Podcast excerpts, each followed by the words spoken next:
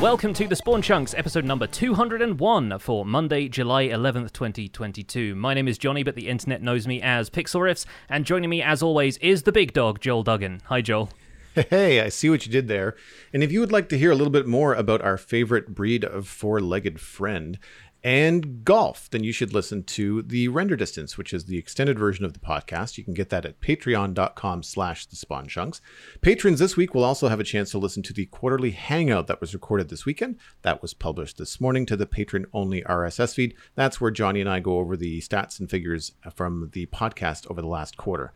Today, we welcome James Turner to the show. James is a producer, content creator, and all around talented guy for Loading Ready Run. You can find that at loadingreadyrun.com. It's a group of gamers and entertainers who make online content for all corners of gaming. You might be familiar with James and the annual charity marathon Desert Bus for Hope and their Magic the Gathering coverage, or just gaming live streams.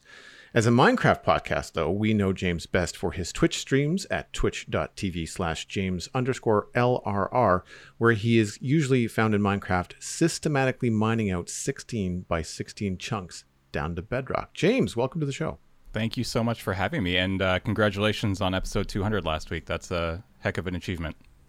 Thank you very much. Yeah, it's always uh, always a pleasure to kick off the next uh, hundred episodes with with a guest to have on the show. And yeah, having followed your antics on Twitch for a little while, it seemed like the perfect time to have you join us. Uh, so typically when we start these shows, we like to do a quick log in and let people know what's new in our Minecraft lives. And whenever we have a guest, we like to let the guest go first. So uh, what's new in the pit? What's new in the pit? Well, I recently finished, I think, chunk number 20 in my current world. Um, but we can talk more about that a little bit later. Um, in terms of uh, actually something that isn't punching chunks, um, obviously with 119 we've got the the mangrove swamps, uh, but by nature of how I do my show and and punch chunks, I'm very stationary. I'm in one spot, and I was in that spot when 118 came out. So I've been trying to bring a little bit of the the mangrove swamp to my area. Uh, at the end of every one of my live streams, I, I generally go fishing for a few minutes. I don't know why; it's just tradition at this point. Um, and I wanted to to you know spruce up the fishing area a little bit, so I've kind of been making my own mangrove swamp pond fishing hut area, uh, and uh, it's been fun playing around with all the new blocks, the mud, the uh, the trees, the new woods, and I've been just trying to put something together that you know I can go to at the end of the stream and, and relax and fish in peace. And it's been really good. I, I love those little traditions, especially when they start developing as like part of audience interaction on a stream or just like just something you felt like doing and it just becomes like a community thing and people almost they expect it to happen to the point where they're disappointed if you don't have time for it or something. Yeah, so and there are there are definitely days when I'm I log off and I'm like, oh god, I didn't fish and then I'll yeah, get a message on Twitter or, or on Discord being like, "Yo, you forgot the fishing part," and I'm like, "Oh no! All right, well, yeah, I'll fish. Yeah, I'll fish twice back. as long tomorrow. I promise." Oh, that's so great. That's so great when people when people are in on the joke, especially like it's it's so much better. But are there any like uh, standout things for you about 119? Are there any features that you're like still itching to try, or anything that you're particularly impressed by? Now you've had a chance to uh, go out and find some of that stuff. So yeah, I, I recently uh, punched my way through an ancient city, which was a lot of fun. Um, oh, it yeah. was actually the tallest chunk that I've ever done. I started up at about 160, 170 and went all the way down to to minus 64 um, and that was a blast. And i got to explore the the city a little bit. And i they i, I think without question they kind of nailed that entire experience of the warden and the city and sneaking around. Um, I, I just think it's such a fantastic addition to the game. Um, legitimately actually kind of terrifying. Like i have to believe that a lot of kids have been a lot more scared of this game over the oh, last yes. couple weeks than in the last 10 years. Um, but that's been great. Um, I really love the new mangrove uh, swamps. I think they look fantastic. And the only thing that I haven't really played with on my world is the. Um, I don't have one yet. I haven't gone out and looked for one.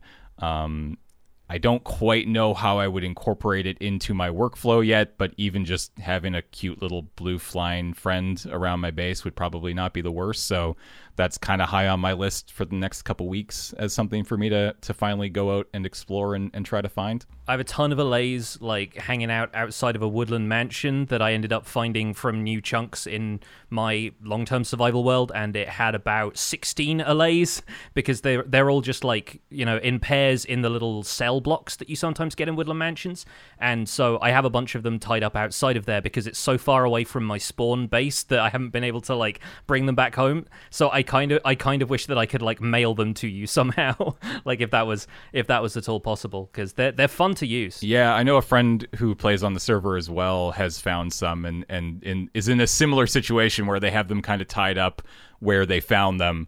Uh, and haven't actually brought them home yet. And I think either I'll probably nick one of those or uh, maybe wait for for 119 one to come out, uh, which will you know allow us to uh, duplicate, which would be kind of cool. Yeah. Hmm More on that a little bit later, I think. And we need to circle back to the ancient city chunk because, yeah, I feel like that's going to be a, a fun bit of the discussion. Uh, Joel, what about you? How's uh, life on the Citadel? Life on the Citadel has been checking a bunch of boxes, which, as a completionist and perfectionist, is incredibly satisfying. And uh, over the last week or so, uh, I've basically finished up all of the buildings on, uh, I want to say, as confusing as this is to say, it's the east side of the road in the west of West Hill. But this this one side of the road has now got buildings that are all completed. Uh, they are um, anything ranges from like a warehouse to uh, an actual little uh, alley house that was a lot of fun to build. Some challenges where things are like you know three by seven inside. Uh, or or three by six, and you don't have a lot of room to to do much. And also the challenge of having these alleys cut through, and you want to put a building in there, but it's got two different vantage points as far as walking around in the town, and you don't want it to clash with any number of four or five buildings around it. Whereas a lot of the times eh, eh, you can get away with like just making sure a building doesn't clash with its neighbors. And now it's more like, well, I had to do a lot more consideration. And again, a little frustrating trying to work in some of the new uh, 119 blocks, but then ultimately having to go back uh, after a lot of trial and error and be like, well, it looks like it's acacia and cobblestone for this. It looks good, mm-hmm. but I just I'm, I'm wanting to use things that are new more often uh, and and finding a, a struggle there. But um, after that, we just kind of went inside. I don't like to leave the interiors empty and hollow like a theme park, so uh, I went through and I added a bunch of stuff, including a warehouse that's attached to the candle shop that I built a couple of weeks ago. And so I made the storage for that look like it was the storage for the candle shop. So it's got like candles everywhere that are unlit. It's got like um, beehives and uh, it's, at one point I don't think you can see it in the screenshot. But at one point there's even like a barrel of honey uh, in the back that looks like wax. So I kind of like a little bit of a suspension of disbelief uh, in there. And uh, actually, the loom block, I don't know exactly what it's supposed to be, but it just looks like the kind of thing you might see in a candle shop, whether it's sheets of wax that are filed or whether it's like something that has a lot of string on it that might be used in candle making. I mean, it's Either, cutting the wicks for candles or something, yeah, maybe. maybe. I don't know. Yeah. I don't know. Yeah, but it just it does it does the trick. Um, also had a lot of fun playing around with rails. I'm just trying to get more stuff in these little warehouses that looks like things are just kind of piled up and and doing a trick where you build rails so they go up on top of a block and then you remove the top rail and it, the one that's on an angle remains on an angle. And it just kind of looks like either a ladder or some sort of lattice work kind of like leaned up against a box in storage. And so that was a fun little trick to kind of mess around with um, nice. One of the one of the rare occasions on which you can get something in Minecraft to look diagonal as well, which you know, true, yeah. most of the time we kind of suspend our disbelief with stairs, but it's like that's two sets of blocks really when you look at it. So yeah, having something that's actually on a slope in Minecraft is so difficult to do. It it adds a, a rare sense of like dynamics to the surroundings.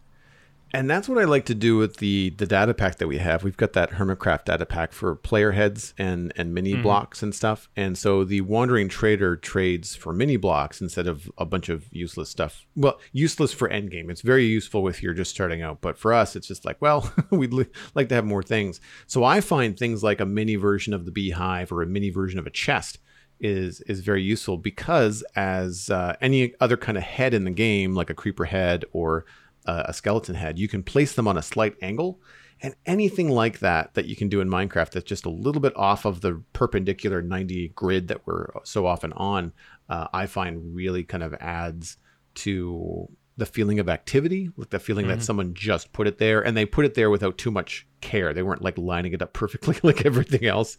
Um, so that that adds some some life. But that that area of the town is starting to feel really full, which is which is nice. It's uh it's a cool feeling walking around after so many weeks of like skeleton frames and having stuff be be filled in.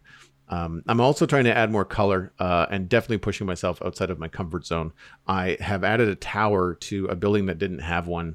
It was just kind of a whim. We were trying to experiment. I think I had scaffolding there saying, like, oh, maybe a chimney would go good here. And I turned it into a, a five by five tower. And it's yellow terracotta, which is bright compared to everything else around it.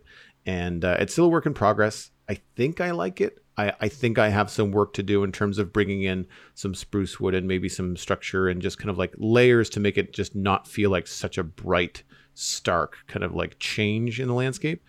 Um, but I mean, I've seen I've seen older buildings that have bright colors. Um, I'm trying to make it look like it's it's maybe painted wood or or something painted. Um, I've got this weird hang up where if I make something out of stone or terracotta in the game, it feels heavy in my head. And so if the bottom structure doesn't look like it, it can support it, it starts to mess with my sense of, you know, immersion. Uh, Yep. And so I struggled for a while to come up with something on the bottom, but happy to say that I was able to use a lot of mangrove wood uh, and use it in terms of like, you know, the walls of the lower part of the building and worked in some deepslate. And so it's been, it's been some fun kind of experimenting with, with new blocks in, in that area. Um, and uh, I'm curious to see where it's going to go. I, I'm I think texturing the the yellow terracotta is going to be challenging because everything else that's yellow is is kind of odd looking or too bright. So so we'll see. Yeah, I feel like the the place I imagine yellow terracotta really being at home is like is not too far from home for me. In central Brighton, there's a lot of those like seaside terrace houses and especially like along the coast as well. Like there are a lot of little kind of um storage sheds and stuff, little kind of um I don't know, like little individual huts down there that are always really brightly colored. They're kind of like hmm. a nice, colorful landmark along the along the coastline, and a lot of pastel kind of colors in the houses and stuff. But the yellow terracotta there feels like it'd fit right in there. So I'm kind of wondering, like, if I if I wanted to build something with that, I'd probably approach it from like a more modern seaside town. It's difficult to fit into this more medieval cityscape, but I don't know. Give it some time. I think it'll blend in quite nicely. Thanks. Yeah, I hope so. Uh, I think some layers with like um, brown blocks or wood blocks, either hanging off of it or uh, you know in between the deepslate roof and the uh, yellow terracotta. If I can work in more like barrels or kind of like some specialty blocks, anything that looks like strapping or any kind of like structure that might help hold it up, will probably go go a long way.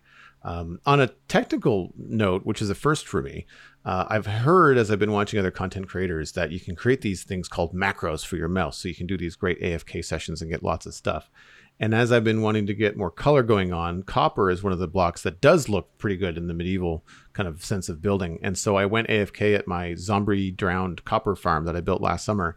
And I built using a plugin for my Stream Deck a, uh, called BarRaider, a macro that allows me to swipe my swords every two seconds and then hold uh, and right click to eat food every 10 seconds, just in case one of the drowned has thorns on their armor and I end up taking Uh-huh. damage.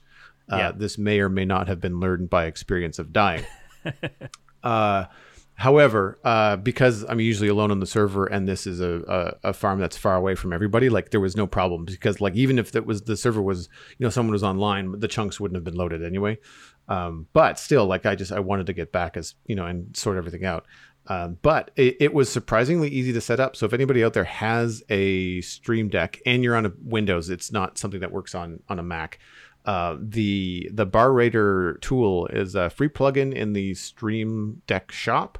Uh, shop being quotation marks because I think everything in there is free. Um, but it, it was easy to set up. They have a wiki for syntax. I'll leave notes uh, and, and links in the show notes this week so people that are interested can can check it out. Um, but it was really easy. It's kind of like you copy and paste the syntax for the different button swipes, and there's even like pauses. You can put in seconds delays for however many because you have to hold down the right click for so long in order to eat a carrot, right? Like you can't just tap it, right? Mm-hmm. And so that was important. And uh, it was I was rather proud of myself. And the, the farm is it's a Nembon design with the reinforcement zombies turning into drowned, and it works pretty well. Uh, certainly slower than than it's supposed to. I've done something wrong, or there's a unique situation where I'm underground and it's just not working quite as as well as it could. They tend to get gummed up and then kind of drop in, in in chunks in terms of the drowned into the killing chamber. But four stacks of copper ingots every hour is not bad, considering I'm not at the computer. Like I can actually just walk away and you know check over my shoulder once every 90 minutes just to see it's still going and so that that was cool it was it was fun to kind of do that little tinker behind the scenes and, and learn something new yeah, it's it's pretty respectable as well. Four stacks is not terrible, and like yeah, it, it's it's the kind of thing we were talking about it before. Like if you balance that out with going and mining in like a huge vein of copper somewhere in the the lower reaches of the world. It's a finite resource. It's going to get you stuff faster, but then it's all gone. And it's also time you have to be actively engaged in the task of mining. Whereas if you're happy going AFK for stuff, then uh, it works out and you get a little extra copper. Speaking of being actively engaged, what's new in your world?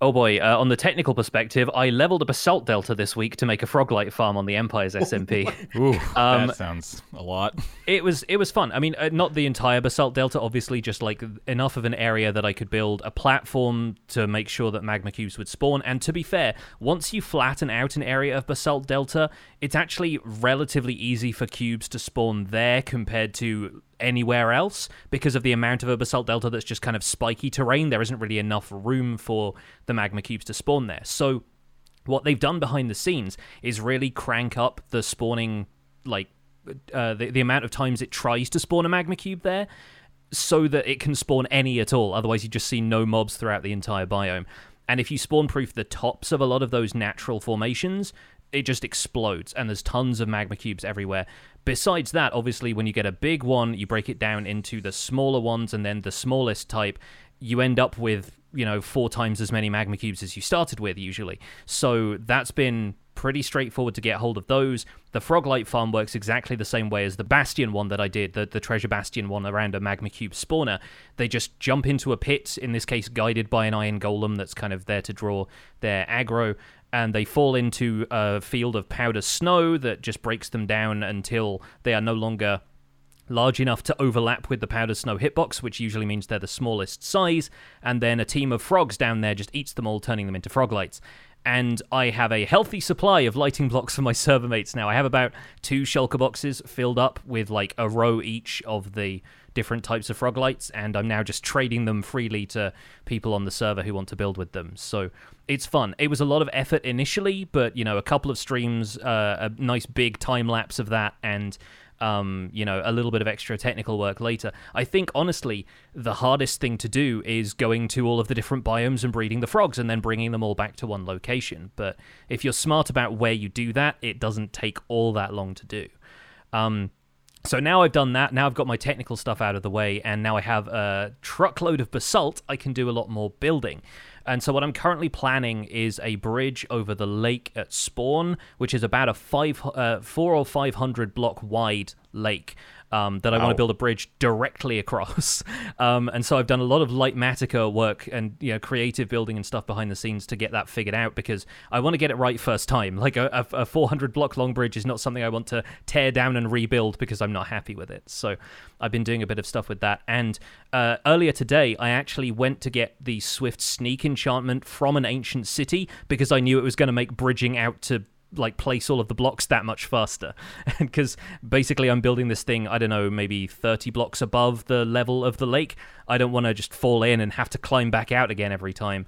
And so yeah i just want the the bridging process to go go a lot faster.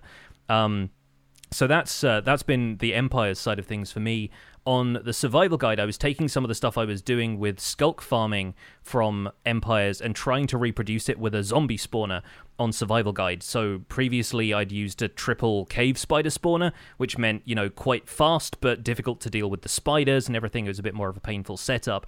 I took the lessons I'd learned from that, applied them to this one with a zombie spawner, where I thought, well, zombies can't climb the walls. How hard could it be? Turns out that the spawner I found is just low enough that when the zombies fall and I've got this thing dug out like as far as bedrock, I can't really go any further. They don't. There's not quite enough full height there for them to die of full damage, and so what I what I end up with is a bunch of zombies that are on like one hit, and no other way to kill them. And so I've been experimenting with a couple of different ways of eliminating them once they get down that far. A couple of people suggested having an iron golem down there to just yeet them, which was not a bad idea, but I think the way it works is that the mob has to die standing on a block. So I can't use lava because sometimes they'll bob up and down in the lava as they're taking damage, and that means they don't die on a block. I ended up using powder snow as a compromise, but then if there's a block directly above the block that the sculk is converting, sometimes it's not all that consistent. And so I, I just, I'm, I'm racking my brains trying to find a better way of doing this. And I think the way I'm going to do it now is to actually have all of the mobs from the spawner caught in a water stream still have like a bubble column that, you know, takes them up to a reasonable height where they can drop into a neighboring chamber where they're going to take all the full damage and where the system is churning out more stone blocks to convert into sculk. So yeah, it, it took a little bit of, of figuring out, and I think I, I need to go back and revise it a few more times. But I'm at least confident that it will work reasonably well in the, the near future. I just need to iron out some of the kinks in the process. I was looking at that in the video, and one of the things that popped into my mind was the same way that people soften guardians by dropping them through a suspended lava blade. Mm-hmm. Have you thought of? I mean, you wouldn't be able to use the the snow because, of course, any zombie that's on on fire would remove the snow. Yeah, but it like it destroys the snow blocks. Yeah. yeah, but if they're on fire already, wouldn't they die when they hit the ground? I guess pro- depending on how uh, how long they've been on fire. Yeah, the problem is how long they've been on fire. If I put the lava high enough up, it's going to disable the spawner because it creates light. And with the amount of room I have, I could maybe put the lava blade like six or seven blocks above the ground, but then because they're falling through a liquid, that limits the amount of fall damage they take. So it's a balance Right. between how much damage do they take from going through the lava and being on fire versus how much damage are they going to take on impact when they hit the ground and where does the balance lie? And I didn't want to just go into creative world and duplicate all of the work that I'd already done and see what and do like a bunch of testing, but testing that in survival was going to be really tedious as well. So I think Yeah. I'm, I'm probably just going to go with something that I know will be fairly reliable and yeah, maybe do a couple of off-camera tests to see if I can you know figure out a slightly better way of doing it. But because i was fr- i was freestyling it just based on my my existing experience and i could have sworn that there was enough full height for them to die on impact but they just they just didn't.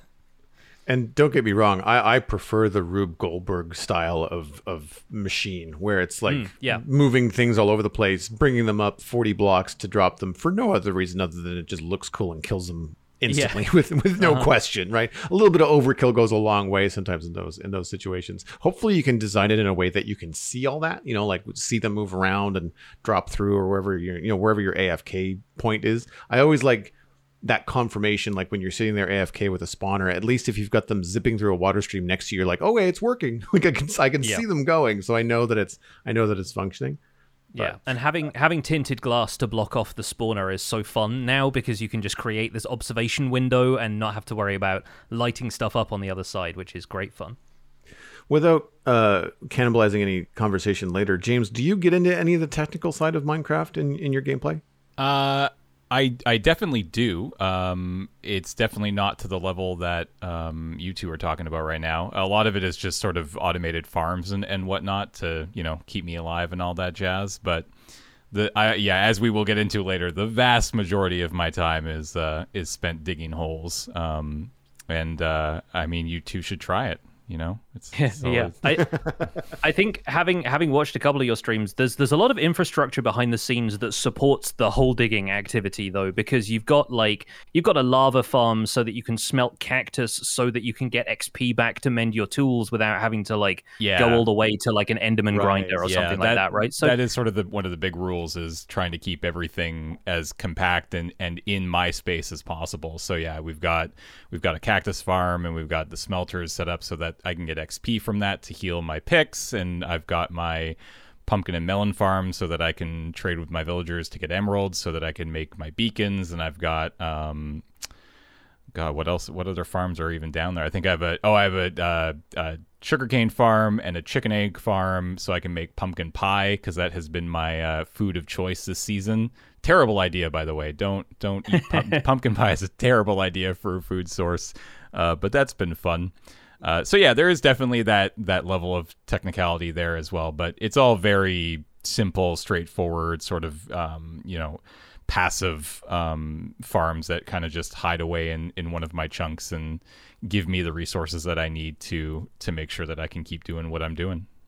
And although the cactus you're smelting, you're trading that back to like shepherd villagers. Is it the ones that buy the green dye yeah, off of I you? spent So- I spent a tremendous amount of time getting that green dye trade because it is it's about- I think it's three levels down the trade thing. Yeah, so uh-huh, uh-huh. there's a village nearby with about 50 shepherds just hanging out. That's just terrifying to visit. So Fif- 50 shepherds and no sheep. They just look at what what do we use? Yeah, what do we do? That's so great. Uh, let's move on into the news before we get too carried away here, because we'll circle back to these discussions in a minute, I'm sure. Um, two quick pre-releases to cover this week. Minecraft Java Edition 1.19.1 is still in the works, and pre-release 3 and 4 came out this week. You can find links to the changelog in our show notes. That goes to minecraft.net, where they list all of the info. And in pre-release 3, they just moved the chat scroll bar to the right of the chat window, and system messages were now displayed with a grey color indicator. A few technical changes in pre 3, including custom servers setting their own auto completion options for regular chat via a new network packet. The list of players on the social interaction screen now places entries for players with recently seen messages at the top of the list, presumably to facilitate easier reporting of uh, unsavory messages in the chat. And the message command chat type was split apart into message command incoming and message command outgoing. Uh, the technical changes included in pre release 4 include that custom servers can hide player chat messages from display via a new network packet. This does not delete player chat messages from chat logs if they need to be reviewed later. Insecure chat messages, logged in the server are prefixed with a not secure tag, and the order of chat messages is now cryptographically verified, and that would be used for validating the context of chat messages for player reports, where one of the concerns about the vulnerability of this feature was that players were able to use mods or other things to insert messages out of order in the chat that would change the context of some of the messages displayed. Hopefully, this seems like something that's been done to work around that potential exploit. There are some bug fixes in pre 4, which include the server console not stating whether chat messages were secure or had been modified. That's now been fixed, along with chat commands with entity selectors being reported as this message is not secure. So, James, I don't know how much of it you've been keeping up with. I expect some of it has filtered into the chat on your stream about the uh, like u- upcoming chat reporting features that are being introduced in 119.1. Uh, we won't ask you for a hot take or anything like that, but um, yeah, I assume you're at least like up to date with it. Is is it potentially putting you off updating to 119.1 when it comes out, or are you more interested in like, oh hey, we can duplicate allays. Let me just go ahead and do that. I mean, I, I am excited to duplicate allays, and let's just do that. And yeah, I mean, I've definitely had conversations with some friends about the changes that they're making, and uh, I mean, yeah, as I said, I, I don't really feel like getting. I, I don't know quite enough to to form any really solid opinions. Um, it's clear that there were some issues with the you know the rollout and implement, implementation, and and they're having to sort of figure out as they go that you know there are some there's going to be some pushback on this stuff. Um, Yeah. I am generally for anything that you know allows for additional moderation on the internet, um, but um, in terms of what they were proposing, uh, maybe a little too far. Um, so it, it'll be interesting to see how they they continue to move forward with this. But in general, I I do like the idea of um, just more moderation. I think it's important. So especially with a game like Minecraft. Um, yeah. Yeah, in in hindsight, I think the whole thing could have been better communicated, and I think the way they're trying to reframe it now is that this is effectively like an additional tool for the community. Like I, think a lot of people had the concerns that like server hosts have been doing security stuff like this for a while, and like it seems like you know a vote of no confidence in the fact that server hosts are you know going to try and keep their community safe and that's really not i think what mojang's angle on it is it's much more like like giving you additional tools to help you report stuff that you wouldn't know how to report to begin with. Like a lot, a lot of the focus has shifted much more to like dangerous activity and you know potential harm to people in real life, which again, as as the the casual server host, you're not necessarily going to know how to deal with. Um, yeah, regardless of people's opinion on the chat reporting feature, though, honestly, my hope is that the changes that they're making now are still going to resolve any of the exploits in the system because that way you know, even if people don't like it, it'll work correctly and it will be easy enough enough for the average person to ignore. And I think they've they've managed to weed out some of the concerns about like, you know, whether you're going to get banned for swearing on a casual conversation on a multiplayer server and like they've they've removed the emphasis and removed any mention of profanity and that kind of stuff from uh, from the the documentation about the chat reporting feature. So yeah, it's it's a difficult time, and we're still kind of monitoring this as a situation pretty closely. But like you, I, I kind of think that anything that allows players to feel like they are safer and have more control over the situation is a good thing. I mean, and I'll just say that I agree with all of what you've just said, uh, both uh, James and Jonny. So I don't have a lot to add. Uh, I have a question that uh, it's more rhetorical than anything, but I remember when iron farms were being adjusted and how iron golem spawning was changing. And I, I do remember Mojang reaching out and speaking with the technical community about that, either before or as those changes were in the um, you know snapshot stage. And I, I don't know whether Mojang reached out to different communities and asked them about the moderation tool or asked for input, like uh, for new moderation changes. Um, but in to go along the, the lines of what you said, Jonny, in terms of like in hindsight, communication could have been a little bit better. I kind of wonder whether getting out and getting some player feedback on this as a potential change would have maybe prepared people a little bit more. It would have maybe had a, a longer conversation. But then again, it's so divisive right now. Maybe they it would just be you know more of the same. When you get more people, you know, more people split on it in your pre conversations about it, then it doesn't really necessarily help development either. So like I, I don't know where that you know cookie really crumbles, but it's uh, it's an interesting idea anyway. Yeah, I, I huh. think the majority of people will probably still have had a negative opinion of it, but it could have helped shape the communication of the feature so that there yeah. wasn't a massive community outcry about it. Um, but again, we're, we're talking with the benefit of hindsight here, and uh, yeah, it's it's kind of difficult to say what could or couldn't have been done better at this point.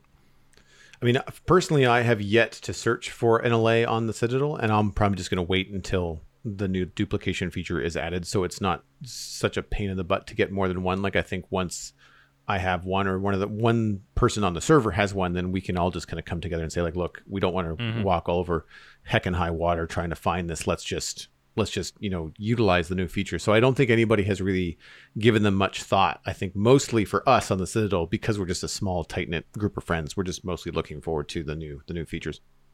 Yeah, I, am I'm, I'm really looking forward to allay duplication. I think on Empires we had maybe one or two people found allays, and then I haven't gone looking for them personally, but I definitely know a couple of places where they might be useful. So, yeah, we'll uh, we'll we'll see when that gets to roll into the game.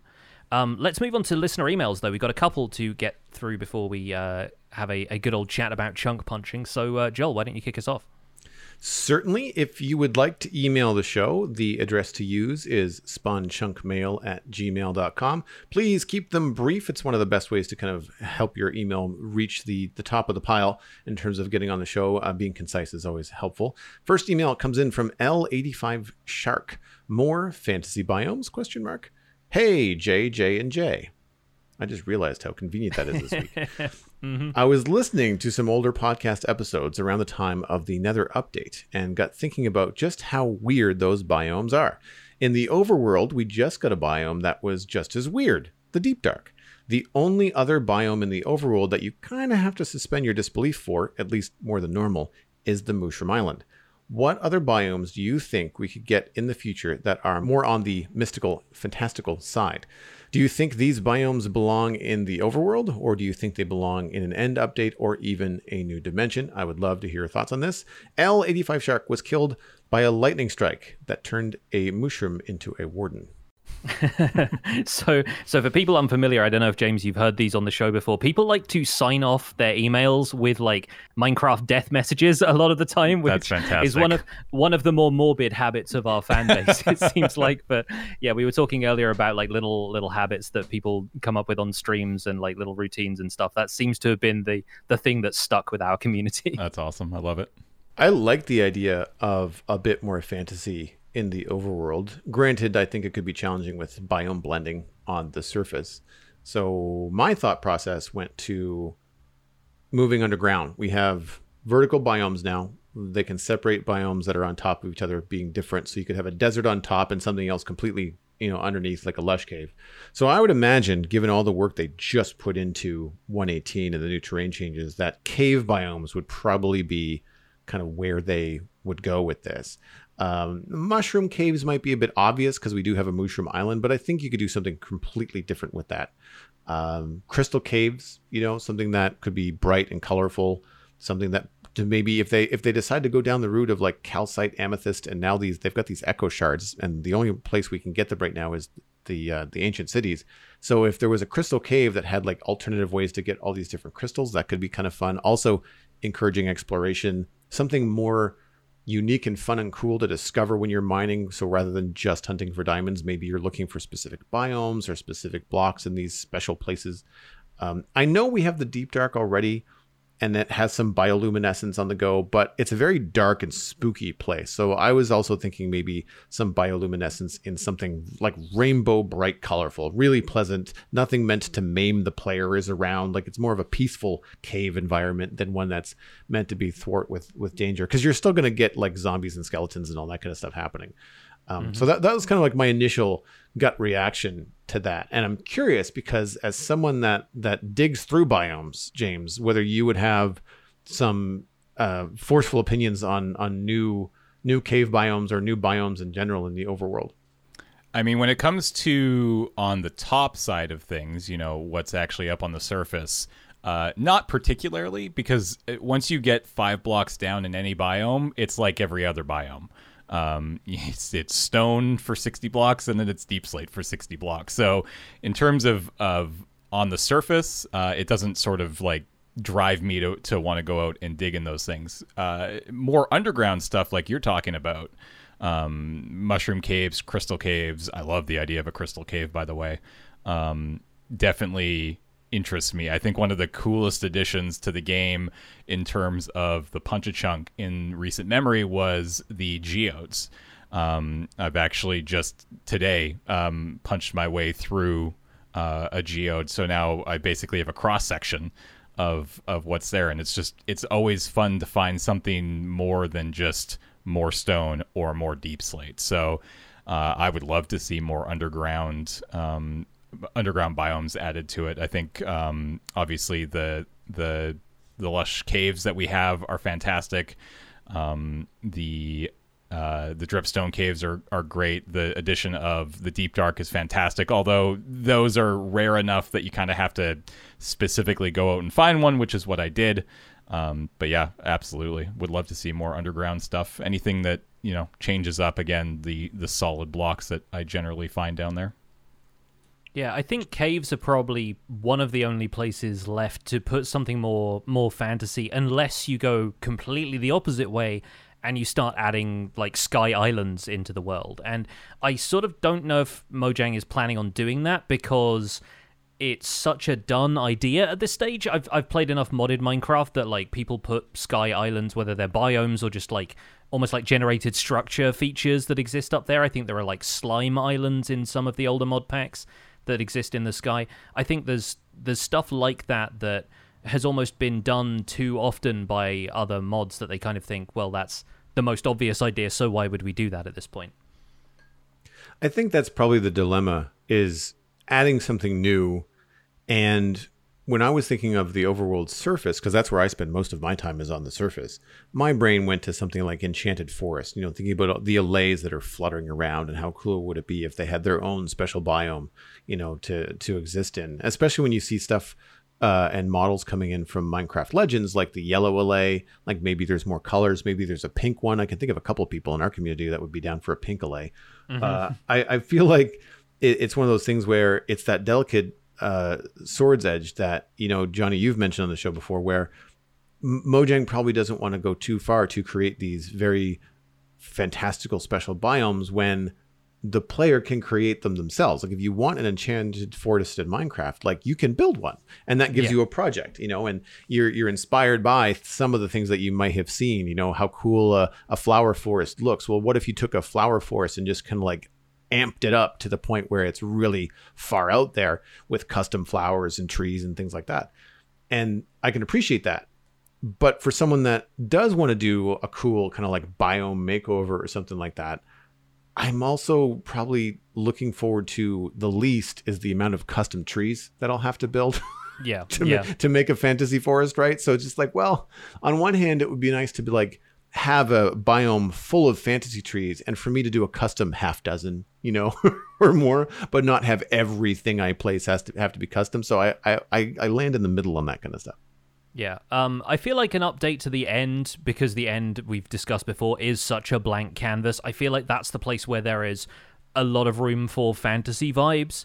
And I, I do think the end feels like it'd be more eerie than mystical from L85 Shark's email. It's like the, the the fantasy side of things feels very grounded in like medieval fantasy, uh, and if not kind of like Lord of the Ringsy kind of stuff, then uh, at least something of that that sort of ilk. Whereas the end feels a lot more kind of ethereal. There's the void all around you. This kind of like impending sense of doom, and the fact that the only things that exist there are these pretty scary tall Endermen. I think the deep dark feels like it'd be more at home in the end. Um, so I, I do think it's a, it's an interesting way to to blend stuff into content that goes further out into Minecraft's other dimensions, or even, as L85 Shark said, like add another dimension at some stage, potentially through that uh, that portal at the center of the end cities, which incidentally is the subject of our next email. So this one comes in from SpectreVamp, and the subject is revamps, please. Hi, Jonny and Joel, and James. I recently finished listening to episode 198 of The Spawn Chunks, and in the last email, you guys talked about revamped features or features that could use a revamp.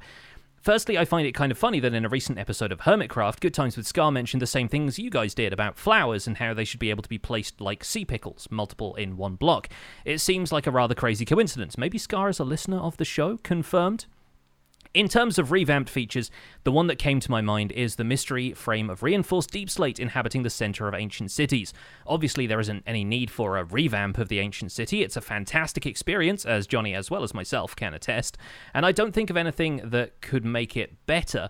However, there's a likely portal sitting in the middle of the city. Do you think Mojang is playing the long game here, waiting for hype around the update to die down so they can announce a new update revolving around the frame in the center? When they inevitably add a purpose to the frame in the middle, depending how far in the future that may be, it could reinstill a sense of hype around the ancient cities.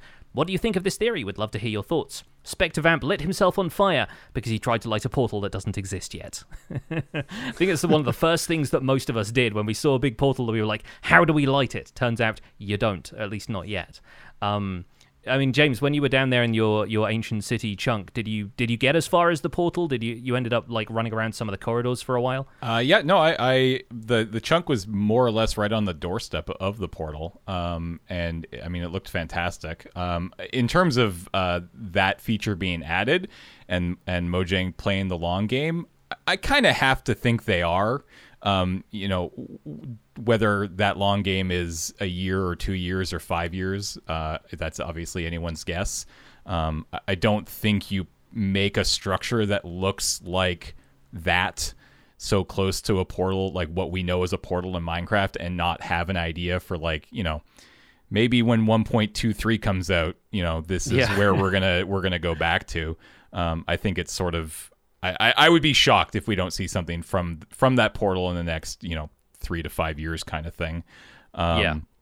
I mean, in terms of of revamped features, um, I, I am a big proponent. I've talked a lot about this a lot on my stream about how I would love to see Mojang just focus on the game that we have already uh, for the next little while. Um, I think there's a lot of love that can be given to a lot of different areas um, of the game, and I think this actually even goes back to the last question um, about you know more mystical um, biomes and such like that. I would love to see.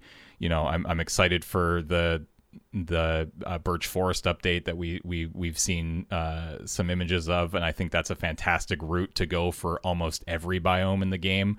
Um, I think there's mystical features all over the overworld that could use love. The the desert temples, the jungle temples, um, all that sort of stuff exists as it did, you know, five, six, ten years ago. Um, mm-hmm. And the game that we play now is just so much more. It just has so much more detail. It's so much more immersive. Um, and there's all these features that exist have existed for so long that I think could be brought up to significantly higher standards at this point, um, and that would just give the game a, a completely new feel, which which I would love. And you talked about the end, I think as as well. That is just absolutely ripe for for an overhaul, like we got with the end, or like we got with the Nether a few years ago. Um, so stuff like that is kind of where I'm at when it when it comes to to revamps. I think there's an opportunity for revamping. I mean, more or less the entire game, with the exception of a few things that have sort of come out in the last couple years. Yeah, it it kind of seems like that's their game plan in a way. Like when they've talked about biomes to that we vote on collectively as a community at Minecraft Live, they've pretty much always given us like three biomes and been like, we're going to update one, and then it was only this most recent one where they had an update for swamps that was so big they thought, hey, let's introduce a whole new biome instead of just changing swamps. But when it, when it comes to changing like desert temples and jungle temples, would you want the existing structures to stay in and just have there be more variety, or are you down for them just to go away entirely in favor of something more complex? I think, I, I mean, I think it's important to keep the history of this game alive. Um, so I, I would love to see them just sort of brought into the modern sort of Minecraft feel. Um, I don't want to fundamentally change all of these things to something completely different, but you know, taking what this company has learned over the last decade.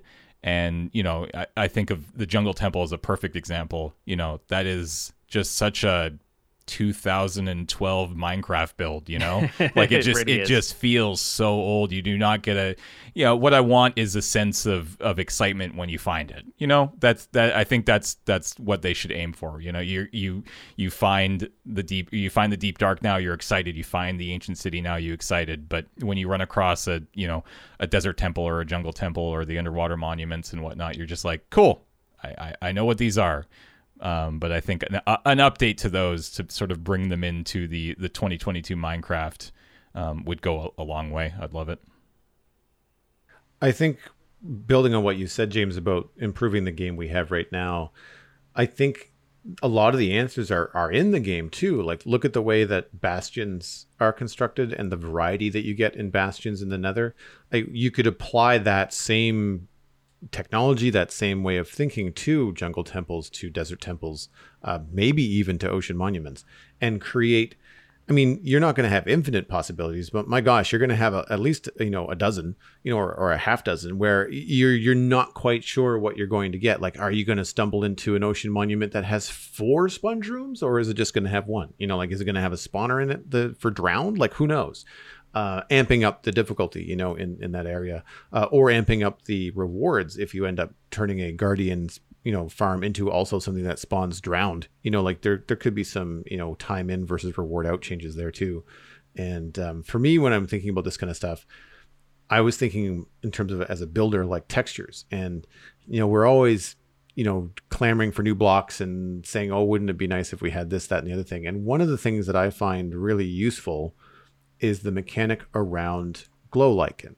And I wish that they would revamp vines to operate the same way so that vines wouldn't grow infinitely just because you're in the area uh, and all the way down to the ground. It would be nice if you could then control the ones that you place and have you know bone meal it a couple times it spreads to the blocks around it and then when it spreads to something that you don't want you just shear it off and then as you leave it it will stay and the reason for that is because glow lichen now also with the sculk uh, block, or I guess what is it considered a block? Pixlriffs, the, skulk, sculk, the sculk vein is vein. Like the, there we go. Yeah. Mm-hmm. Yeah. So the sculk vein, vines, uh, glow lichen, these surface blocks, these very flat geometry um, additions that you can add to the game, create a new texture on almost every single block, provided that they go fairly well and they don't clash and look terrible. But like it gives you something that you can add to and create new textures a lot of the time with only adding one thing to your inventory rather than adding a dozen blocks. You can apply glow lichen to a dozen different blocks and get a dozen different looks. Same thing with um, with sculk veins. So that's where I'm thinking is like when there's inconsistencies in how similar things operate in the game. Even though I know vines are kind of like this legacy thing, I'd be okay with them updating those to be more, like you said, 2022 functional. Yeah, sort of my mindset when it comes to updating the structures in the game, especially, you know, uh, Minecraft has for a very long time caught a lot of flack for, you know, not being particularly new user friendly. You know, there's no tutorial. Um, you get in and you don't really have an idea of what you're going to do. And I've always pointed towards, you know, villages or temples or uh, the even the wells or or any of these structures that you come across in, in game as you know this is what is possible in this game. You know th- this is the kind of thing that you can build. Um, if if a new player logs into a game and stumbles upon a village then all of a sudden they have this idea of oh okay i understand that i could make something like this. Um, but right now everything just looks 10 years old. Like the the the building it's the thing that blows my mind more than anything over my uh, in the last 10 years when it comes to Minecraft is just how good people have gotten include you two including yourselves that I've seen at building in this game like it's just it's unreal how how intricate and how many details that you can build into this game that the average player might not know about because they're not in the game. You know, if your average player doesn't go and watch Hermitcraft or or empires, then they're not going to know about some of the the the building, you know, the building styles that are out there. And I think incorporating those into the structures that are already in the game um, would go a long way to you know teaching players what is possible.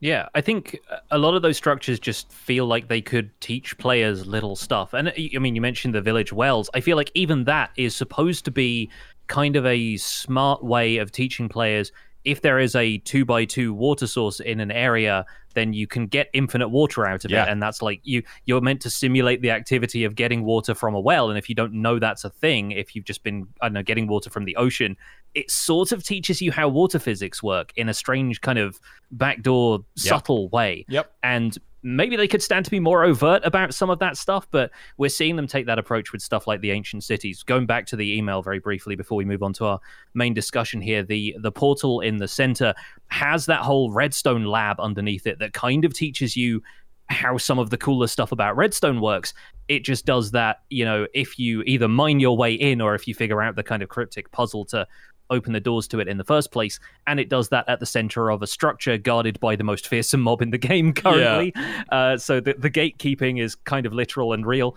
Um, but I, I do think there's there's potential for other structures like that. And maybe that portal is a lesson as well. Like you, I think it's too early to see anything legit happen with that portal. I don't think we're going to get it in the next update. I think they're gonna they're gonna take their time with it. And I think it's probably the first time a structure has been added with the obvious intent of it being it's going to do something in the future, but it's still remaining a mystery for a while. Because I'm pretty sure when they added strongholds, the whole reason they added them was because they led to the end in that update. Yeah. Whereas now we have something that you know it's it's spooky, it's mysterious, it's gonna last us for a little while, I think. So let's get to the bottom of this. Uh, quite literally, I, I would love to. Let's yes, figure this uh, out. Yeah, James, uh, we we might as well start with your your Minecraft history because you know we people need to understand how you started playing Minecraft and why that led to you digging chunks all the way down to bedrock. So when did you first pick up Minecraft? Was it a PC thing? Was it a console thing? What was your your inroad into Minecraft? My inroad to Minecraft would have been um, late 2010. So I started playing in the beta Mm-hmm. Um, and I heard about it through um, the webcomic Penny Arcade, uh, which I think at the time is how actually quite a lot of people heard about Minecraft. Yeah. Um, uh-huh. I think I think their Mike and Jerry's uh, infatuation with that game and the comics that they created back in, in the 2010s, like literally 2010, while they were playing it, um, drove a lot of people to that game, including myself and, and a couple other of my a uh, couple other friends from from the Loading Ready Run group and yeah i just I, I picked it up. It probably would have been fall my guess is like fall of 2010 and i can't remember you know i paid like the nine or ten dollars it cost to get in at the time. And and that's been my account ever since. And Minecraft is just one of those games that has never not been on my computer. It's it's a game that has never been my primary game. You know, I know that I'm sure a lot of your listeners are, you know, this is their primary game, but for me, it's always been this game that's just kind of always been at like number two or number three. It was always the the game that I could I could go back to. Um, mm-hmm. No other game has has been able to do that for as long as Minecraft has for me. And I would say that in the last couple of years, with the with the birth of the Punch a Chunk, it's probably put itself back into sort of a number one spot um, for for content and streaming wise. Um, but yeah, it's just always sort of been this comforting thing that I've had that I could pick up and play, and I've I've I've done everything. I've played um, just by myself in my single player worlds. I've played on you know dozens of of servers over the years with friends and family. Um, I there was a period of time probably like four or five years ago when I was really heavy into modded Minecraft and and really enjoyed that. And then it was in 2014 that I started actually streaming Minecraft uh, over on the Loading Ready Run channel, and um, yeah, ever since then it's just sort of been been Minecraft um, as often as I can. So just to clarify, when you say punch a chunk for for folks listening that may not be familiar with your content do you literally mean punching in the game or are you using tools and pickaxes and, i am using tools and pickaxes so i, I guess let's get into the, the the history of the punch a chunk um, i truly cannot tell you where the idea came from um, it just it it popped into my head one day it was a saturday it was i think february of 2019 uh, we were at the Loading Ready Run offices. We were filming something. I don't know. There were more than enough people around that I wasn't needed. And I figured, well, if you know we weren't nothing was streaming on the channel at the time. So i was like well if i'm if i'm here and i i have free time i might as well you know make content you know such as the life of a content creator. Um so i hopped on uh i hopped on minecraft. I jumped into a single player world and i decided that i would punch a chunk from the very you know from i think i started about y 60 65 at the time. And i would just go all the way down to bedrock um, for funsies because i thought it was a neat silly idea. Um, that's that's as good as it gets. And um, at the time uh, the rules were uh, sort of being made up as i went. Um, you know the big ones being like you have to dig one layer at a time. You can only use resources that you find in the chunk to be to continue your your punching. So uh, when you first get into a world you want to find a chunk that has a good amount of trees in it um, so that you have a, a good source of wood to make your tools. So you start with your wood, and then you dig down through the dirt, and you get your stone, and now you can make stone tools. And then you get to the uh, you you find iron, and now you can make iron tools, and you things start to speed up and you, you start to go make your way down. Um, and this is actually where our sort of uh, you know, official rules manager, her name is Sarah. Um, she's a mod on my Twitch channel. She's a mod for Loading Ready Run. She's just a fantastic human being. And she kind of helped coalesce the rules into one spot. And we kind of made them up as we go. Those are the big ones. There are a bunch of other weird, nitpicky rules that just make the challenge more of a pain in the butt for me than anything. I, I if you I think a lot of it might. I think a lot of it does stem from you mentioned at the top of the show, Desert Bus for Hope. That is a, a yearly fundraiser that we do, um, and we have been doing for 15 years now, where we play arguably the world's most boring game, which is called Desert Bus. And the game is is very simple. You drive a bus from Tucson, Arizona, to Las Vegas, Nevada. It takes eight hours. It is a game from you know 30 years ago on the Sega Genesis, so it doesn't look good. It's not graphically interesting. and yeah, it it looks like a worse version of like Outrun or any yes. of the the kind of old racing games where they had to simulate objects coming at you as like flat objects going by the side of the road kind of thing. So and like the the most interesting thing that happens is like a fly hits the windshield. Correct. So you you make you make this drive. It takes eight hours. You get one point, and you were given the opportunity to turn around and do it again. And we've built this entire charity empire around this game. It's it's very silly. Um, I, I, I recommend you go check out the web, website at desertbus.org. Um, it's a yearly charity thing that we do in November, and we'll be going live again this November. So there's always been this history of of punishing video games um, that I've kind of enjoyed. Um, I I can pretty confidently say that I've played more Desert Bus than any other human being on the planet at this point. Not really something I want to, you know, you know, hold on to, but it's there. And so I've always enjoyed that sort of punishing but repetitive uh, aspect of a video game. Um, I've never been one who's played really punishing hard games that require a tremendous amount of skill. I'm, I, for some reason, my brain allows me to just do the same thing over and over and over and over and over again, and it plays pretty nicely. So we did the first Punch a Chunk. It went really well. It took me about six hours over the course of two streams.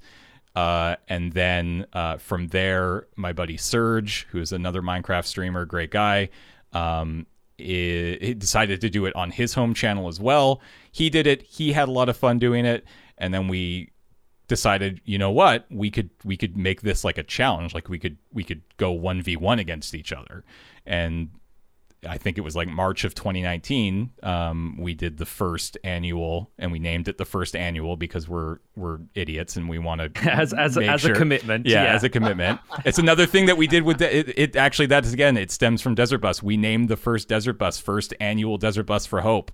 And like we had no idea at the time that we would do it again. We just loved the idea of of doing that. So that's what we named the Punch a Chunk. It was wildly successful on all fronts. It was so unbelievably close that we finished within minutes of each other. And we've done it two more times since then. We've had three 1v1 punch a chunks.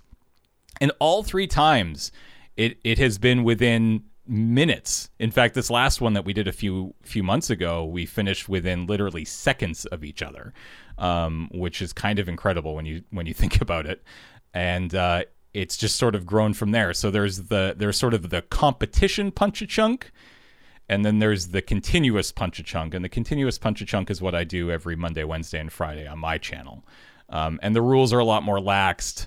Um, some of the big ones are still there, one layer at a time. I don't use beacons. That's not the point. The point is not to punch the chunk as fast as possible. The point is just to kind of hang out and just and, and relax and chill and, and chat with chat and listen to music. And that's kind of my my thing. Um, and so that's that's where I've spent the the vast majority of my Minecraft time over the last two and a half years. Um, I I started to think about the idea of doing a at the end of 2019 doing a 365 day challenge um, of of punching a chunk every day for one year, which is something that you know Twitch is pretty well known for. People love doing the 365 day challenge. Um, it quickly dawned on me that that would be a terrible idea for myself. I had no interest in doing it. I I have a, a full time job already. Um, the idea of doing this every day on top of it on my own home channel sounded miserable. So instead, I picked the shortest month of the year, and, and in February of 2020, and said, "Okay, I'm going to punch a chunk every day." Uh, on my home channel. We're going to listen to music because music is a, a, a, huge part of my life. I love music. I listen to music all the time. It is probably my media format of choice. Um, and I love introducing people to, to new music, um, which is a big reason why I didn't do it on the Loading Ready Run channel at the time because DMCA is a whole issue and I didn't want to get that channel in trouble. I didn't mind getting my own channel in trouble.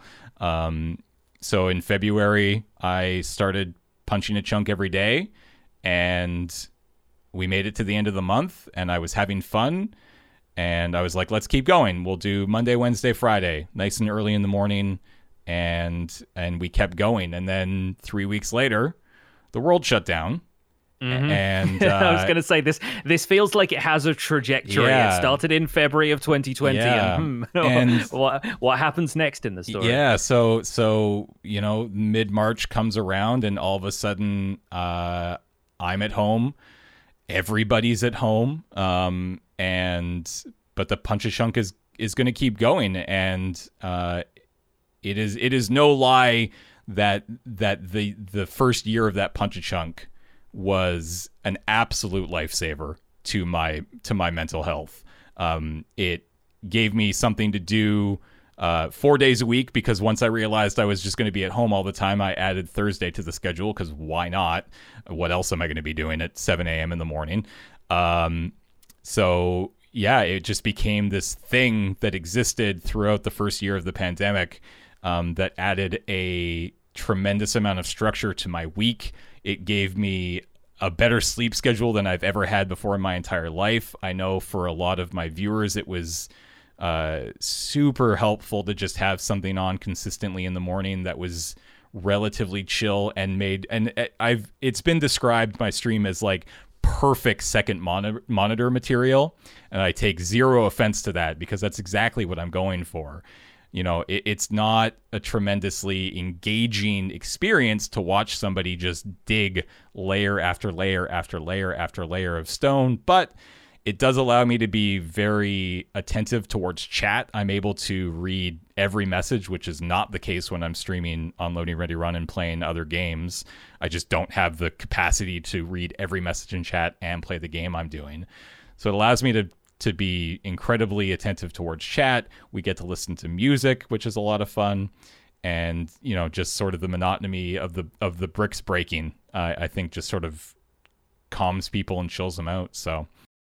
Yeah, I, I was I was gonna ask like what makes the chunk punching compelling for your audience, but like you you pretty much answered that. Like I think it's it's funny how many people will turn up for something to do uh, something to listen to in the background and usually when they're doing something similar themselves like Yeah. do you have many people who say that they're like digging along with you and they're doing the same thing in their own worlds Oh, absolutely. The the number of people who have uh, sent me photos of their punch chunks over the last two and a half years is wild to me. Like if you had told me that when I did started this, some people would do the same thing, I would have been like, absolutely. Of course, there'd be a handful of people who did it, but it's been it's well over a hundred people at this point who have you know actively tried to get out there and, and punch a chunk and they have, have told me about it either via twitter or, or discord or whatever with photos of, of what they've been working on um, i just think that's really neat um, there is a there is a an aspect of you know it's kind of a, a it's almost meditative and i think that's a big reason why desert bus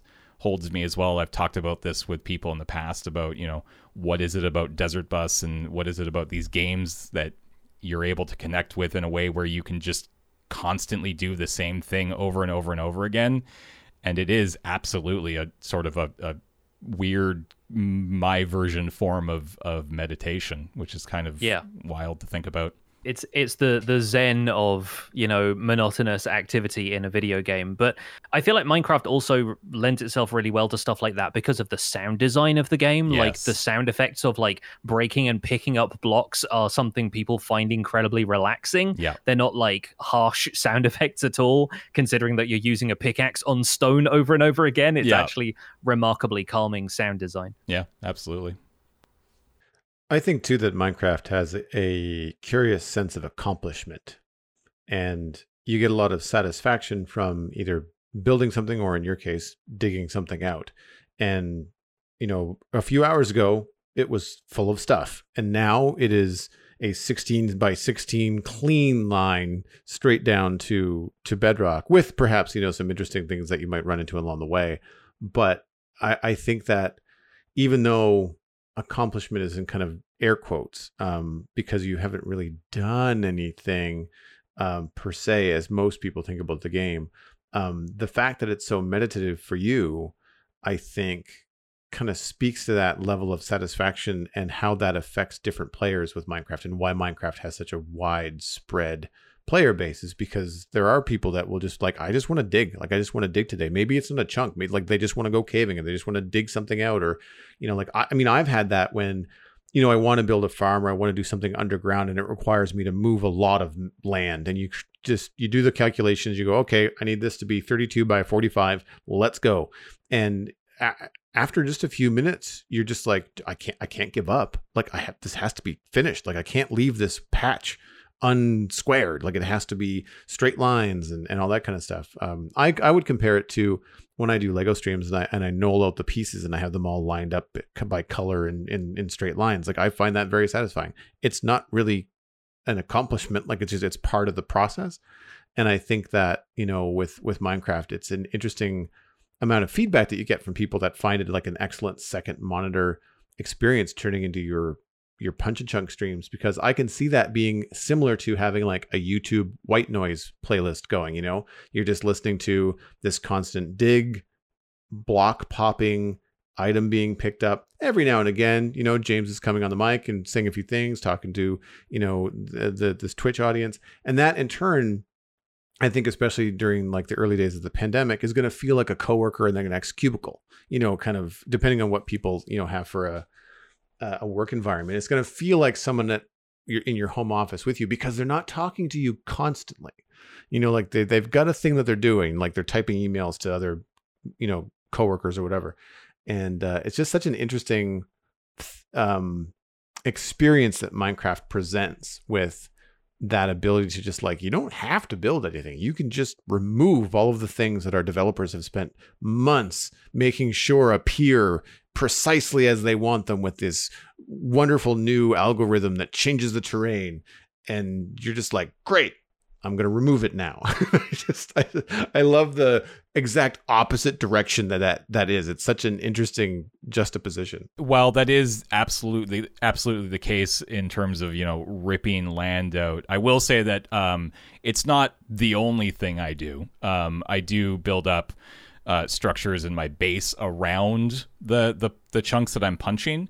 Um, and I'll be sure to to share um, some screenshots with um, your listeners in the show notes here of what my bases have all looked like once you know all the all the chunks have been punched. I will say that currently I am on season two of the punch a chunk, uh, which is confusingly actually the third season because season one and then season one and a half um, uh, because I again I like naming things very stupidly. Um, but you, you, you sort of build up a uh, an infrastructure around the chunks that allow you. We were talking earlier about my farms that are currently in. You know, the the first chunk I punched in in the new season is where I built. I've built all my farms in that chunk.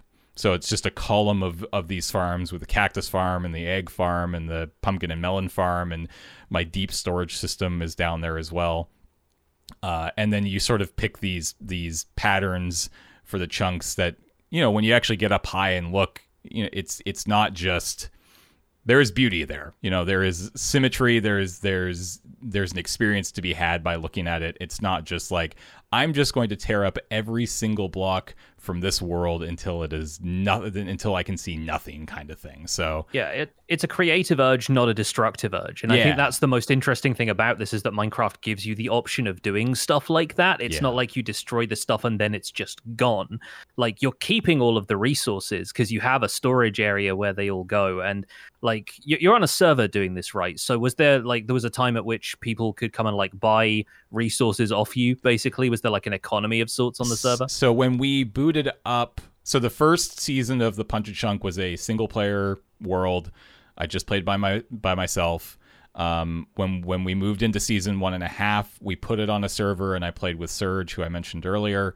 Um, but then when season two started up, um, which we started in 1.18, um, we did try to sort of recreate that, you know, the sort of classic SMP feeling that exists out there um, right now that's so popular um, with a bunch of friends and a couple other content creators. And while they've sort, it's definitely petered off over the last couple months as people have moved on to other things. For the first couple months while we were on there, it was very active, and we did the whole shopping district thing.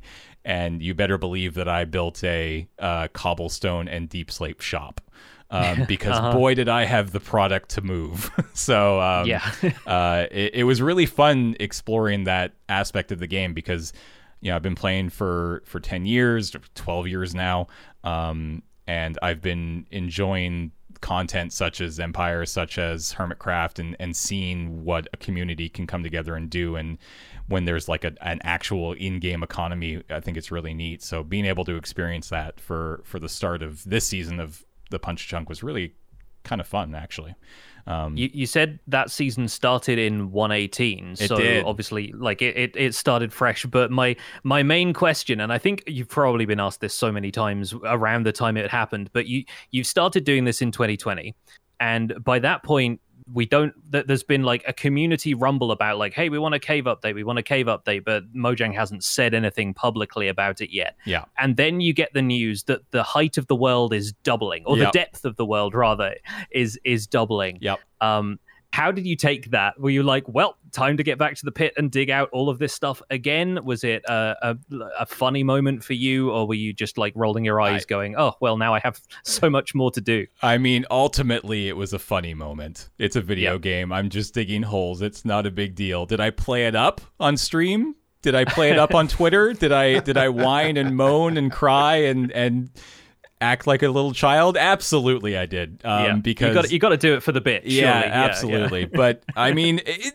and to be fair, the idea of uh, t- the the chunks doubling in size was not so bad. What was bad was what they were doubling it with, and the fact that it was so much tougher than stone with deepslate. As the guy who does nothing but just dig straight down, I've mined a lot of deepslate, and I actually ended up making a rule in the current season where when I get to zero, I get to go turn on my beacon.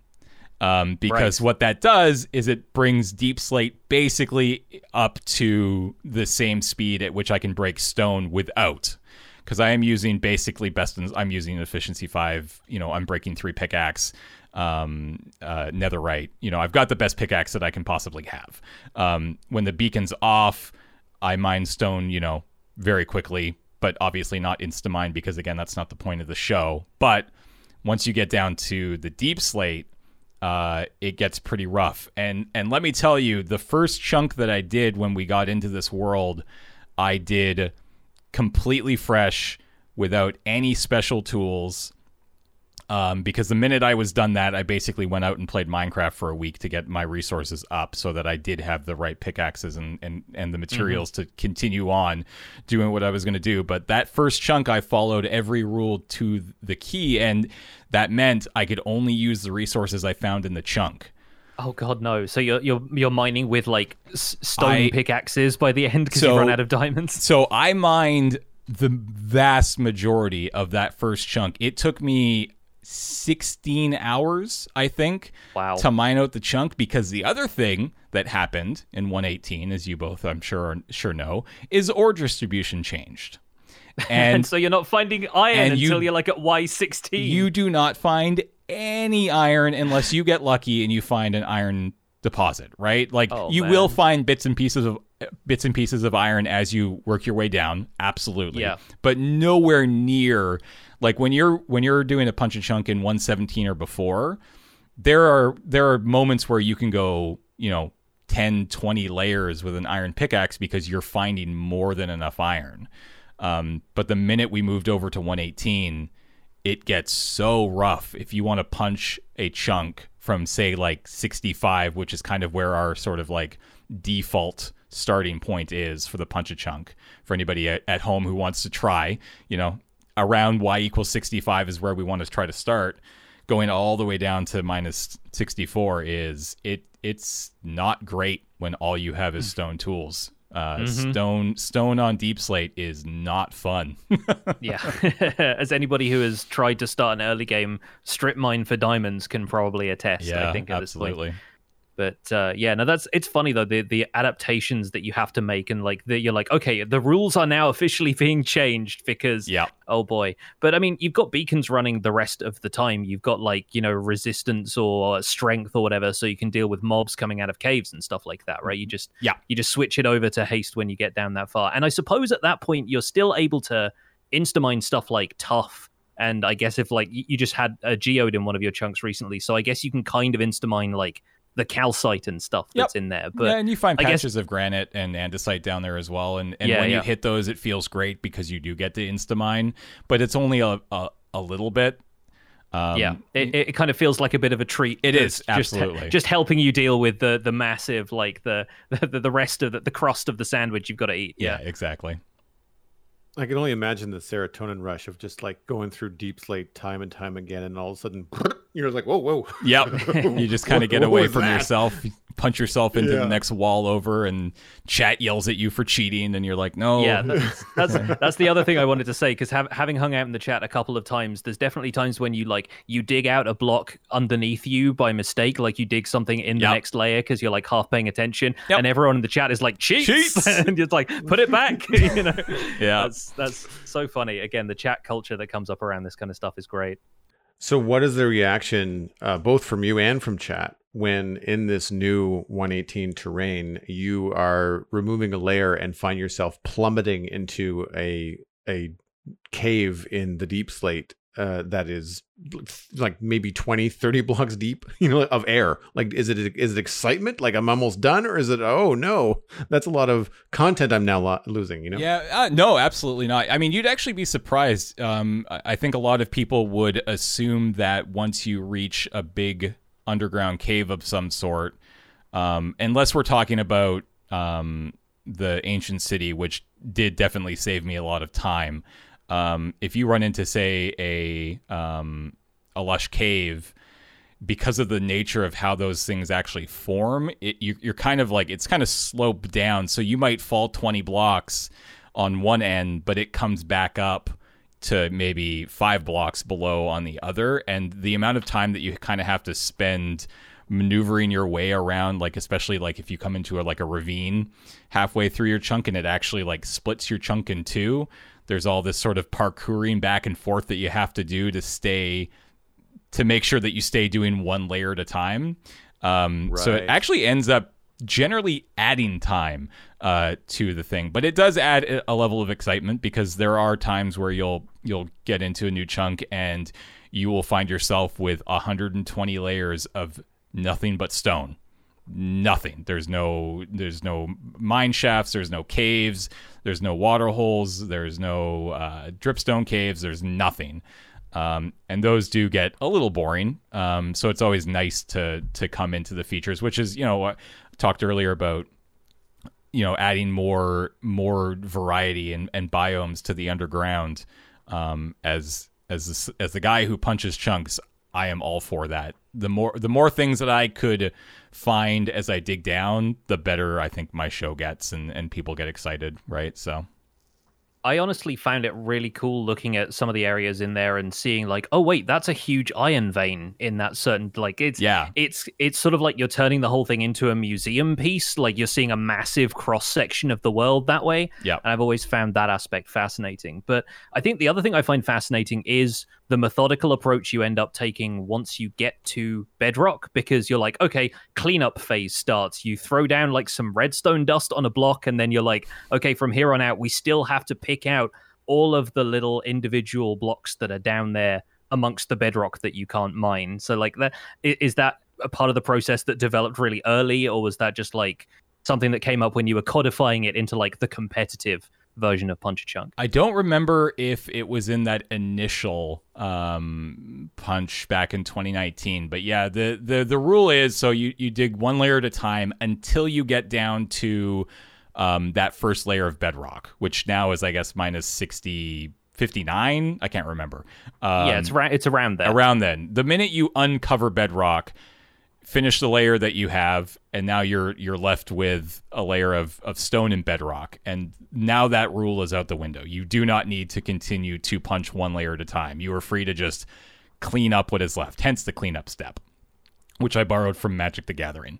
Um, that's a that's a that's step. A, I was going to say there's yeah. there's got to be like a, a specific reference yeah. that comes in there. Yeah, but yeah, you, we we should probably talk a little bit about, about Magic the Gathering in the in the post show. So oh, anybody we can, who we can definitely do that, like some of that, yeah, stick around. Um, so yeah, once you get down there, the redstone that you mentioned that is to denote the very first piece of bedrock that I uncover. Um, again, it's one of those things that I really don't remember where that one started. It would have been sometime in season one. I don't remember why I did it. I don't remember why I kept doing it. Um, but yeah, the idea is that just sort of to commemorate, you know, that the fact that you're almost done.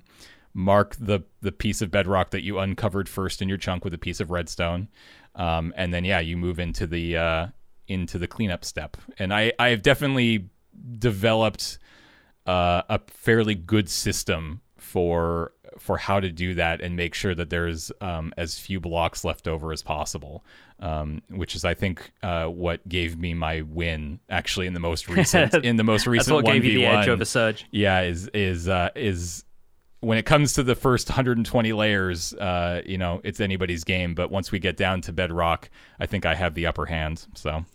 So with when you get down to bedrock, like is it is it just what you can see? Like, is there a a, referee somewhere uh, that's saying like, oh well, there's a piece of you know, a deep slate underneath four pieces of bedrock that you can't reach. So then that's you know a pass on that one. Like, how does that work? In the 1v1, uh, it's basically the way that it works is once we get down to bedrock, it is up to whoever, you know, one of the two players to say, I think I'm done. Basically, like you say, I'm done. And then Right. both of you are basically supposed to stop there. And then penalties are awarded for any blocks left over that are reachable.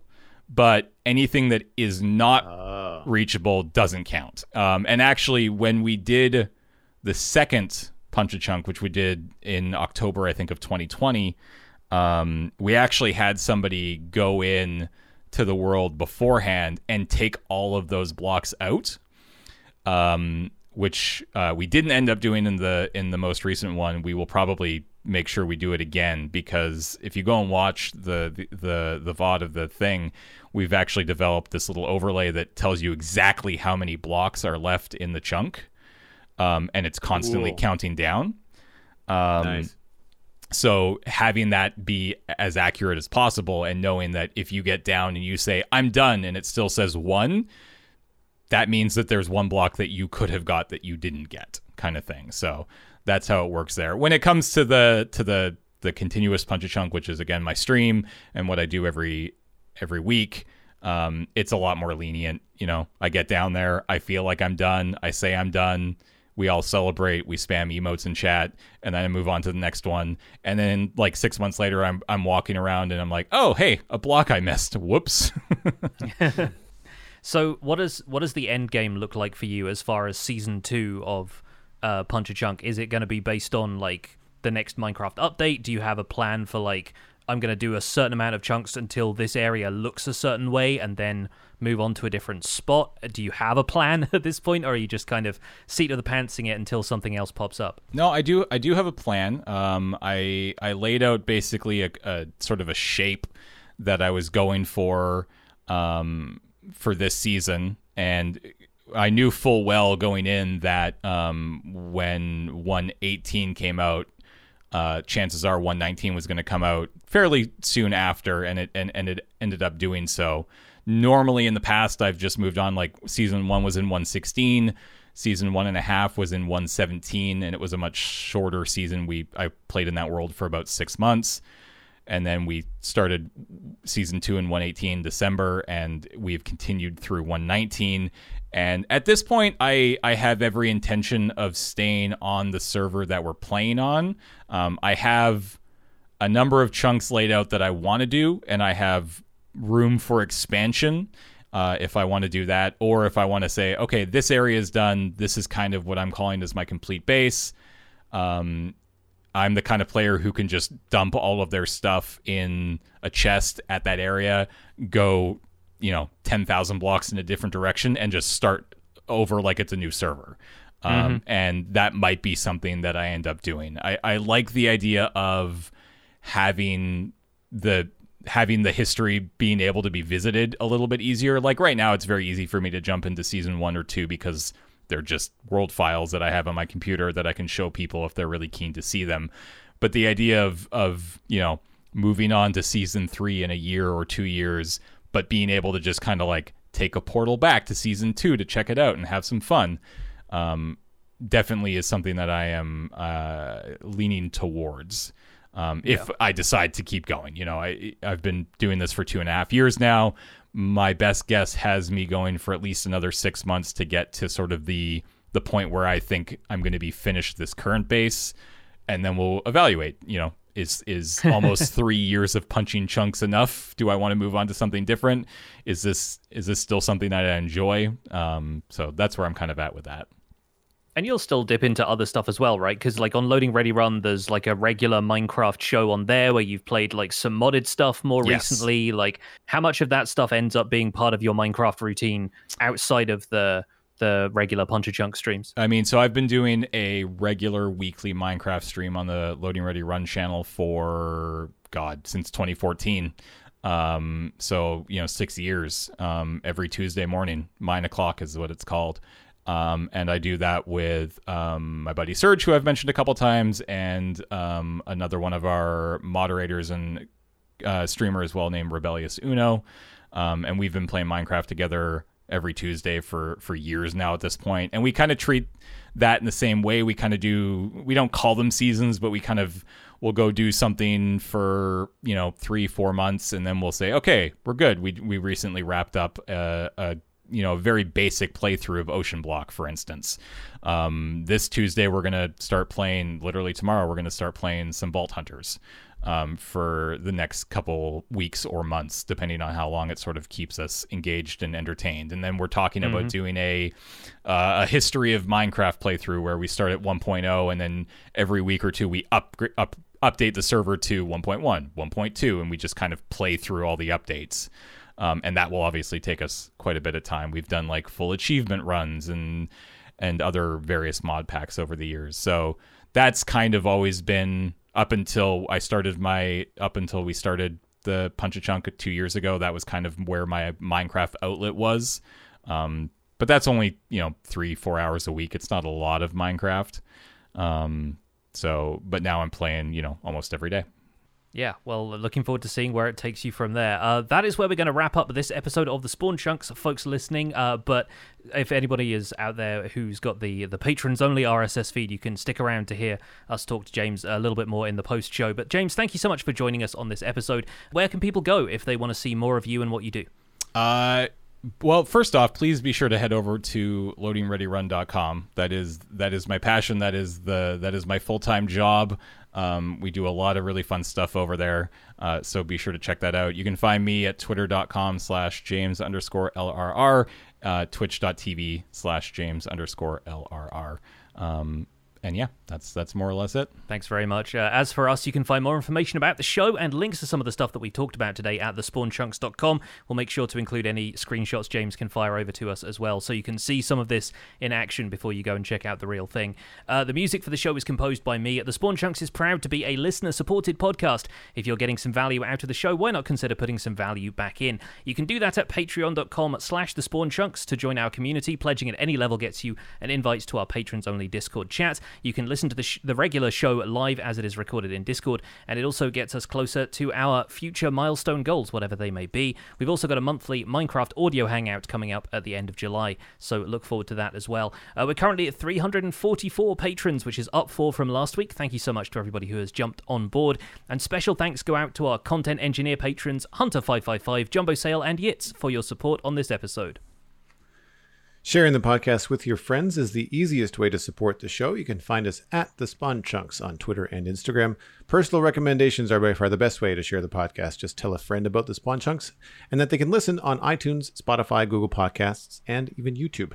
You can email the show at spawnchunkmail at gmail.com. Find the RSS feed on the spawnchunks.com, and the patron only RSS feed is on the Patreon page. That's where you can listen to the render distance, the extended version of the podcast.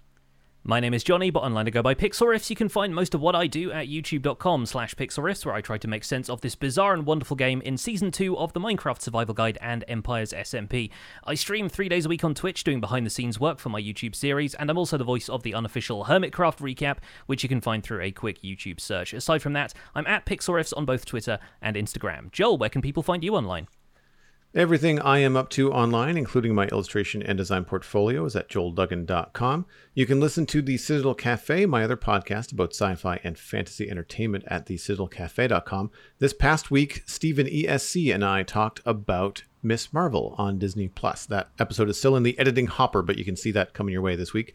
You can follow me at Joel Duggan on social media and Joel Duggan on Twitch, where I stream from the Citadel at least three times a week. Thanks for visiting the Spawn Chunks. The world outside is infinite, so there are infinite chunks to punch.